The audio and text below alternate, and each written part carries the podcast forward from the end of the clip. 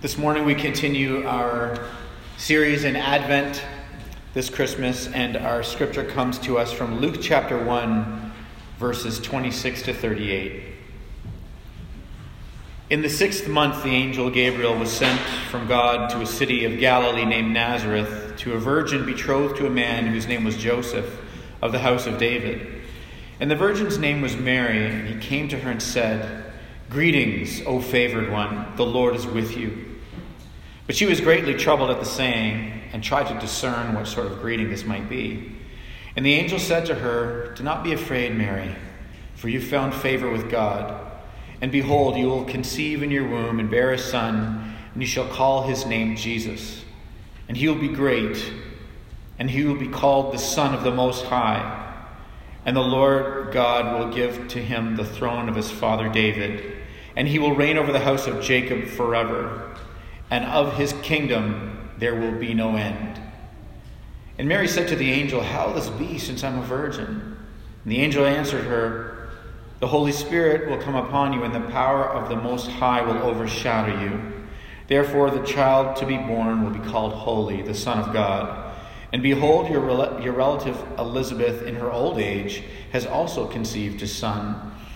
And this is the sixth month with her who was called barren for nothing will be impossible with God. And Mary said, Behold, I'm the servant of the Lord. Let it be to me according to your word. And the angel departed from her. This is the word of the Lord. This morning, we're going to take a careful look at Mary's response to divine grace. Behold, I'm a servant of the Lord. Let it be to me according to your word. And then I want us to consider our response. Mary is this uh, passionate young woman who believes God, trusts God, and is a glorious disciple. And may this be an encouragement to us.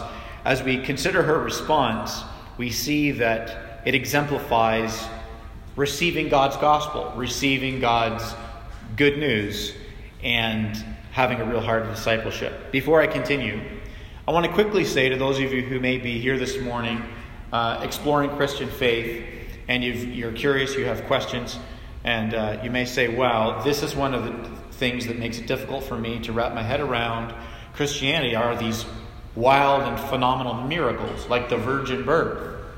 And I would invite you to consider we actually do have some common ground here.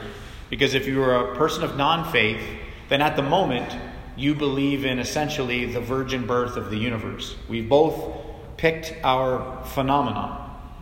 Uh, either there was a God who thoughtfully spun the cosmos purposefully into existence, who then wrote himself into human history by incarnating in Jesus Christ. And yes, there is this phenomenon that as Christians we believe is a historical occurrence, this virgin birth, this amazing phenomenon. But to believe that all that is and all that has ever been came from nothing, was moved forward from no particular purpose, no divine mind, that is also a phenomenon. And so we do have some common ground here that we are both grappling with the question of how it is that we got here. In the 80s, the late Stephen Hawking wrote a book called A Brief History of Time, and he famously posed a tremendously humble question by, uh, by saying this. He says, uh, what is it that breathes fire into the questions and makes the it, into, what is it that breathes fire into the equations and makes a universe for them to describe?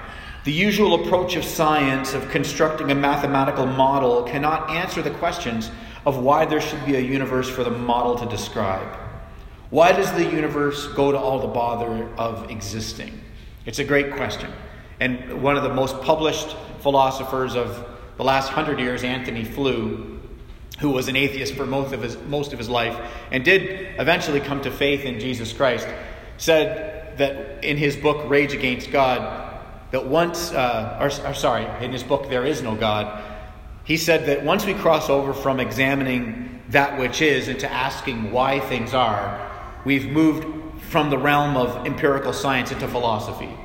And so I just want to invite you to uh, consider these things this morning as we dive into this tremendous record of Mary's life and uh, of her account.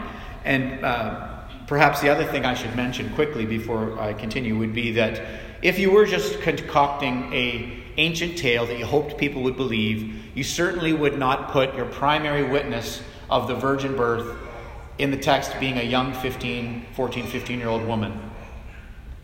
Mary is the primary witness of the virgin birth. And her record in the Magnificat, which I didn't read this morning, is the, one of the longest speeches in the New Testament. And it's put in the mouth of a 15 year old woman. And as Mary sings her song, which follows shortly after this text we read this morning, it's deeply rooted in the scriptures of the Old Testament. Mary is a Jewish girl who knows the scriptures. And so, as she's responding to this gospel and she's saying, My soul magnifies the Lord, she's quoting many of the things that Sarah and other women in the Old Testament had, had declared about God's redemptive plans. So, if you were concocting a story that you hoped that Greeks and Romans and Jews would believe in the first century, and it wasn't true, but you're hoping people would latch onto it, you absolutely would not make the primary witness of the virgin birth, one of the primary witnesses of Christ's crucifixion, and one of the primary witnesses of Christ's resurrection, this Mary. Nobody would believe it. I've said it many times here at Redeemer, and just by way of reminding you that in the Babylonian Talmud, a woman's testimony was not valid in court. You could be a, an eyewitness to a crime, but if you're a woman, they would just toss it out. That was the world that Mary was born into. So there's just a tremendous gravitas here that's worth sitting in and pausing in as, as uh, Matthew, Mark, Luke, and John are in the genre of historical record. They're just writing down. Luke, in particular, was not an eyewitness. He's going back and piecing together the stories and writing down Mary's account. These are things I think worth pausing and thinking about. The scriptures, of course, are not about us. They're for us. They deeply change and transform us, but they're actually about Christ. 66 books, 40 authors, a unified story about Jesus that holds this life changing significance. And before we ever ask the question, what does this text mean to me? The appropriate question is to ask, what does this text mean? So we're going to just break it down this morning and examine a couple of things. First of all, in verse 30, the angel says to Mary, You found favor with God. In the Greek, charis, which is a way of saying grace. You could also translate that text, Mary, God has leaned towards you. It's a way of, of uh, us realizing that God moved first, that God has always moved first, that His grace is constantly moving towards us, and we're in this humbling position of response. But not only that, God's grace is towards Mary, but these words reach all the way back to Eden. Because after the fall of uh, mankind in Genesis 3, after divine treason of rejecting God and saying we'd rather be God, God says to the enemy, the, the forces of darkness, that personality that the Hebrew scriptures called the Satan, God says in Genesis 3, I will put enmity between you and the woman, between your offspring and her offspring. He shall bruise your head, and you shall bruise his heel. This picture of a wounded warrior, a warrior that bruises his heel as he steps on the head of a serpent. This poetry causing us to imagine who would this wounded warrior be. And then throughout all of Scripture and all of uh, human history, waiting for the arrival of this one who would bruise uh, and destroy the powers of darkness, Jesus Christ our Lord. There is this profound and unmistakable redemption happening as God approaches Mary here in the, in the role of woman in God's creation and recreation narrative. There's a significant and glorious redemption that God is doing, and I want us to notice it. Eve was seduced by the word of a fallen angel. Mary is given the good news by the word of a messenger angel. Eve's disobedience and that of her husband opened the way to destruction. Mary's obedience opens the way to salvation. Eve hid, Mary trusted. Eve hid after disbelieving God's word. Mary trusted and believed God's word and hid his word in her heart. Glorious redemption that God is bringing together right from Genesis 3 in the incarnation and the promise of the incarnation in Jesus Christ. So we're going to examine Mary's response. We're going to begin with her opening word, behold. She says, Behold, this is an act of worship it's an announcement of trust. The word behold means to look or to see. But more than that, in the context of the way that Mary is using it, it would be like this week if you're invited to a Christmas party. You open the door, the room is full of friends, the food is on the table, the music is spinning, and you open the door and you say, Behold, it is I, your friend who is much loved, who you have invited to the party. None of you would do that because it would be weird, but it would also be totally congruent with Mary's use of behold. It's not just saying, Look, she's saying, Look at me in relation to who I am to you. That's what's going on here. Behold, I'm a servant of the Lord. I know who I am. I see who I am in relationship to you. The whole flow of Christian worship, of, of, our, of our liturgy, is seeing ourselves in relation to who God is. Every Sunday we come here and we go through the same liturgy on purpose. God calls, God cleanses, God communes, God commissions. Behold, we come, we show up, we worship God. There's a call to worship. We praise His name. We want to see Him for who He is. When we see Him for who He is, we see ourselves for who we are, greatly in need of His grace, of His forgiveness, of His empowering Holy Spirit, of His presence. And so that leads to confession.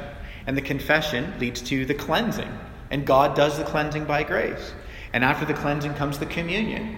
We commune with God through His scriptures, through His word, through prayer, through the Lord's table. And then He commissions us as we go. Behold, we see ourselves in relation to who you are. This is what Mary's doing here. Mary chose to trust God in a way that's going to bring her to the absolute end of herself every day of her young life. She's not given a lot of clarity at all. She's given very little clarity at all. And God's leaning towards her, His grace towards her, his love towards her is not going to make her life easy or understandable or painless. It's going to make it incredibly difficult. But she chooses to trust him in this tremendous way. And I want you to see how God's grace is at work here. He doesn't just show up and and uh, say that you know the, the, the power of God is going to cause for the miraculous virgin birth to occur, and then after that, good luck with your life, Mary. God's power will, the, the text says, overshadow you, Mary. God's power will envelop you. So it's not just a momentary, divine, mysterious visitation by which she's pregnant with the Christ child. It is an ongoing, empowering visitation, relationship by God's grace. It's, it's the life. God's power, His presence, is going to overshadow you, is going to envelop you. Not just in this one moment, but ongoing. And we see that in Mary's life. She's incredibly young. She's probably 14 or 15 years old, which at that, in that uh, culture and at that time in world history was completely normal to be betrothed. Um, and yet, in that incredibly young age, she has this depth of character and worship and devotion and trust and a staggering understanding of the scriptures because when you read her when you read her Magnificat, the song that she sings is full of the of the Hebrew text. She has just a tremendous understanding of God's promises and of His Word. She would have known the prophets Isaiah's words. Right? We read the we read the scripture every Advent season that behold the virgin will be with child, and now that she has this angelic visitation, this is this is like she's like, whoa, this is that. I am the one that the prophecies, do you understand that it's, it's mind boggling?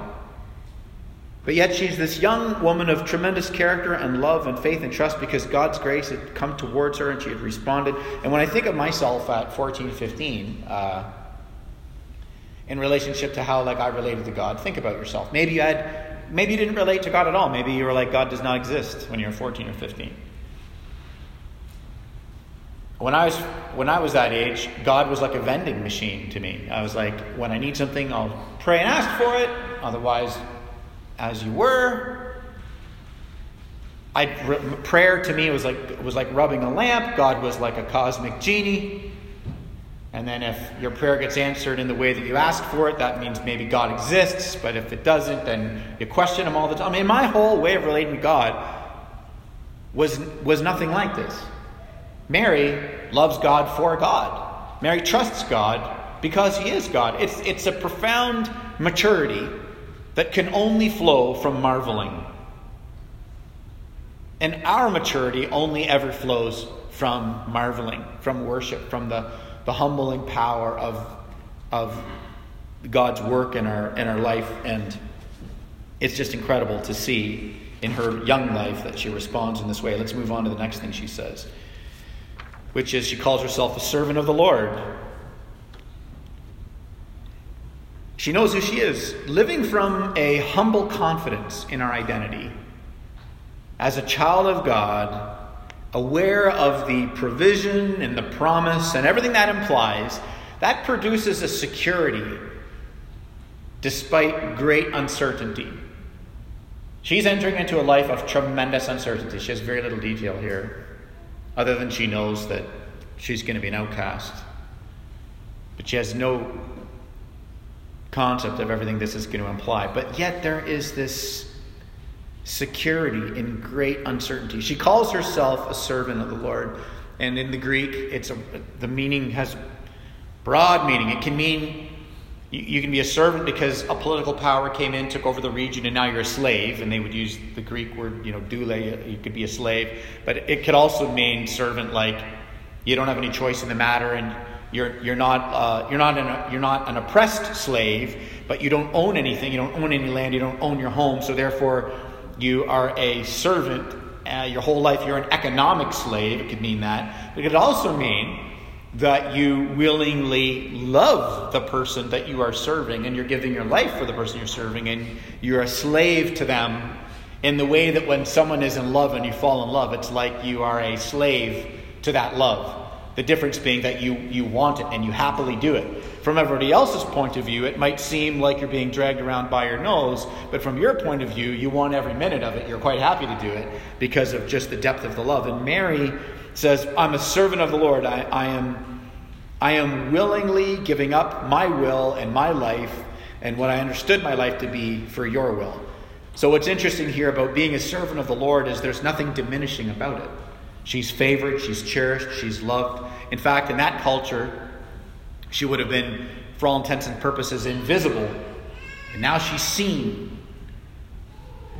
And so Mary presents herself in worship and in readiness because by God's grace she knows who she is. She's the servant of the Lord. And if we were to roll this idea of servanthood into all the other identities that the New Testament gives us, right? We are servants of the Lord.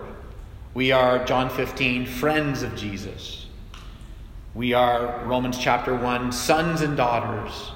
If we were to roll all of these things together the son, the daughter, the friend, the servant. We roll it all together to, to, try and get a full dynamic picture of discipleship. If we were to look at discipleship like light going through a prism and just cascading all these different colors and, and versions of it, we would see that to be a disciple of God is this dynamic picture of soul strengthening love.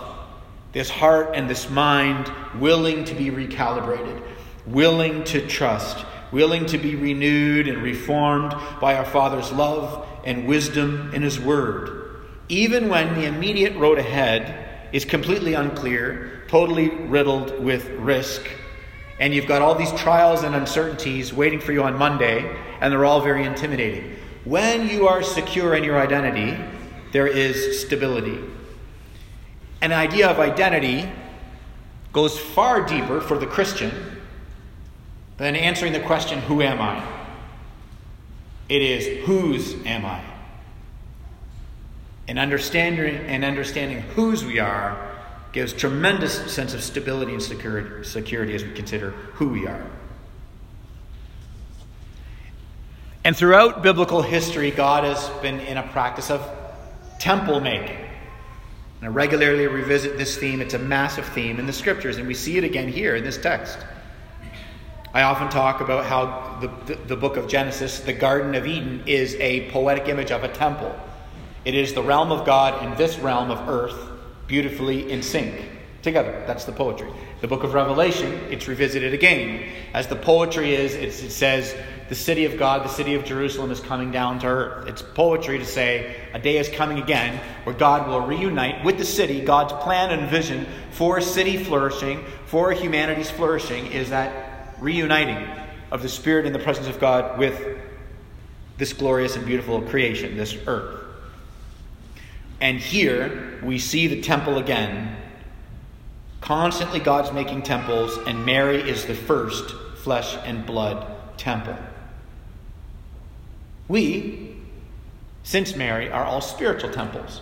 She's the first and the only flesh and blood temple as she carries the Christ child. Mary offers her body, her heart, her mind. And so, therefore, Mary's love and integrity, her character, her purity, what she did with her body, all of it mattered because she was quite literally the temple of God. And united to Christ by grace and faith alone, our love and integrity and character and purity and the things that we do with our bodies matters because we now, by the indwelling power of the Spirit, are the temples of God. Romans chapter 12, Paul picks up on this when he writes, You present your bodies as living sacrifices, which is your spiritual worship. Mary was a true believer, this obedient woman of faith, and she believed these words, treasured these words, pondered these words. Mary allows Christ to be formed in her, and then she carries the Christ child with her. Mary nurtures Jesus. Then she becomes a disciple of Jesus. Then Mary follows Jesus, listens to Jesus, and eventually becomes a witness of the life, the crucifixion, and the resurrection of Jesus. And you and I now, by faith, full of the Holy Spirit, we, like Mary, should allow Christ to be formed in us, carry Christ with us nurture our relationship with Christ within us, become disciples of Christ, followers of Christ. Listen to the words and the teachings and the ways of Christ. Be witnesses of the death and the resurrection of Christ in our city with boldness and with humility. May we be able to say, like Mary, we're, we're servants of the Lord. And the last thing she says is, Let it be to me according to your word. And this is not just like que sera, sera, shoulder shrug. In 1970, Paul McCartney wrote a song called Let It Be. And the line uh, in the song leading to the chorus says, When I find myself in times of trouble, Mother Mary comes to me, speaking words of wisdom, let it be. Now, McCartney's mom died when he was 14, and he was a very anxious kid. And we talked about writing this song. We talked about how he, had a very anxious dream. And, and uh, in the dream, his mother, whose name was Mary, his mother comes to him and she says, It's going to be okay, let it be. And so he writes this heartwarming song, this, this positive sentiment. Learn to live with the reality of your life. Your mother is gone, right? But this, let it be, is significantly more animated than that. This is not just learn to live with the reality of your life. Mary's not shoulder shrugging, like, well, I mean, you're the creator of the cosmos. You spun the, sk- the stars into the sky, and I'm a 15 year old girl, so yeah, I guess God's going to do his will. She's not shoulder shrugging, let it be. This is not passively resigning. In the Greek, um, the, the, the, the, the tone of the verb that's used in the Greek means active welcoming. So something has gone on by the power of the Spirit and God's grace in this young woman that she's not passively resigning, she's actively welcoming. I welcome your will to change my life. And may this, by the, by the work of the Spirit, may this be the way that we relate to our God and to our Savior Jesus. I actively welcome your will to change my life. Greetings, highly favored one. God is with you. What do you think that means? See, when we piece this all together, and we look at it, greetings, highly favored one. God's leaned towards you, His grace, His power, everything is moving towards you. the message is not you're just going to be along for the ride. This is revival. And God is going to do something tremendous. The redemptive culmination of His plan of the Savior coming to earth. And Mary believes this. Uh, Dr. Jamie uh, Sanchez is the professor of intercultural studies at Biola University, and he points out that later in Luke's gospel, there's a time when uh, this woman in the crowd shouts out to Jesus and says, Jesus, uh, blessed is the mother who gave birth to you, and blessed are the breasts that nurse you. And Jesus says back to the woman, not thanks, or not, yeah, my mom was the best. Jesus shouts back and says, Blessed rather are those who hear the word of God and do it.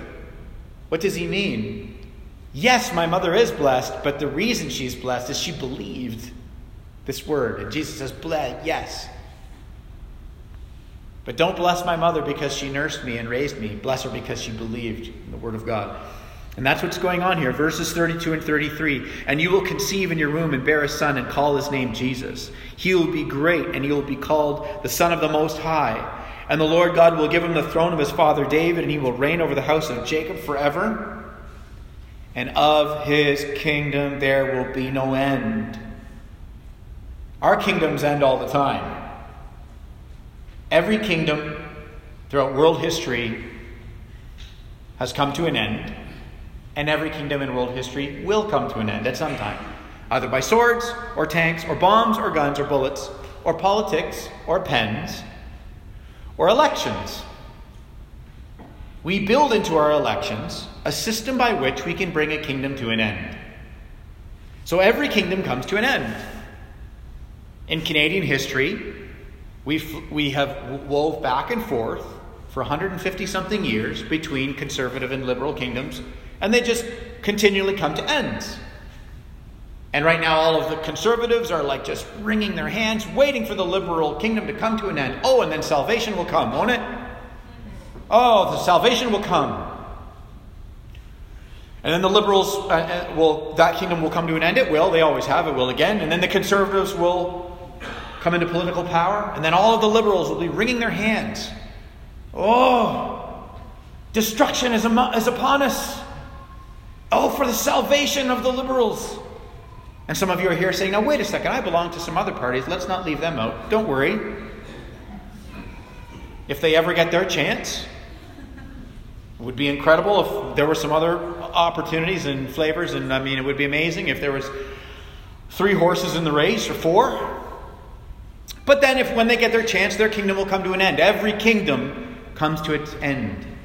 But of Christ's kingdom, there will be no end. This is why the celebration of the church is that Jesus Christ is the fulfillment of every prior word. He is God's final word, the jaw dropping culmination of God throughout history. Jesus spoke about the gospel, which means good news, before he ever went to the cross. So, what was the gospel? It was he was bringing his kingdom. He was going to bring the renewal that every heart cries for, that we, through our best efforts, cannot achieve. We are homeless utopians. But the kingdom that Christ brings with his return will have no end. And it isn't some ethereal, mystical, outer space kingdom. It is the renewal of planet Earth and our bodies. The resurrection of Jesus Christ attests to this, and this is the kingdom that he has come to bring. This is why the Bible is unavo- unavoidably political. And I don't mean political in a partisan way, I mean political proper. The Bible is unavoidably political because there is a kingdom, but it's not ours. There is a king, there is a law, there is a truth. There is a pathway for the city to flourish. There's a pathway for humanity to flourish. There's a pathway for the soul to flourish. And it requires that we bend our knee to the king, to trust him in his wisdom and his way. So, as Christians, we are dual citizens. We live peaceably and in harmony in our neighborhoods and in our city. We seek the good of our city. We recognize we don't need to get all bent out of shape and lose sleep because we already have a king, and his kingdom will have no end. The cross of Christ, his substitutionary sacrifice, his divine resurrection, his ascension, it's the key that turns the ignition on God's plan to renewal. And so we celebrate at Christmas because, in a surprising contradiction to what humanity deserves, because we hate God and we don't want God, God did not come and incarnate in human flesh to bring judgment. He came to bear our judgment, and that's what Christmas is all about, Charlie Brown. The Father unfolds his plan for redemption. Mary actively receives this life altering call to participate in the Father's plan for redemption. Christ the King would come and accomplish this redemption, and the Spirit will overshadow and indwell his church so that through the proclamation of the gospel, God will continue his work of redemption. May we go into our city in boldness, with gentleness, and give defense for the hope that we have in Christ. Amen. Let's pray.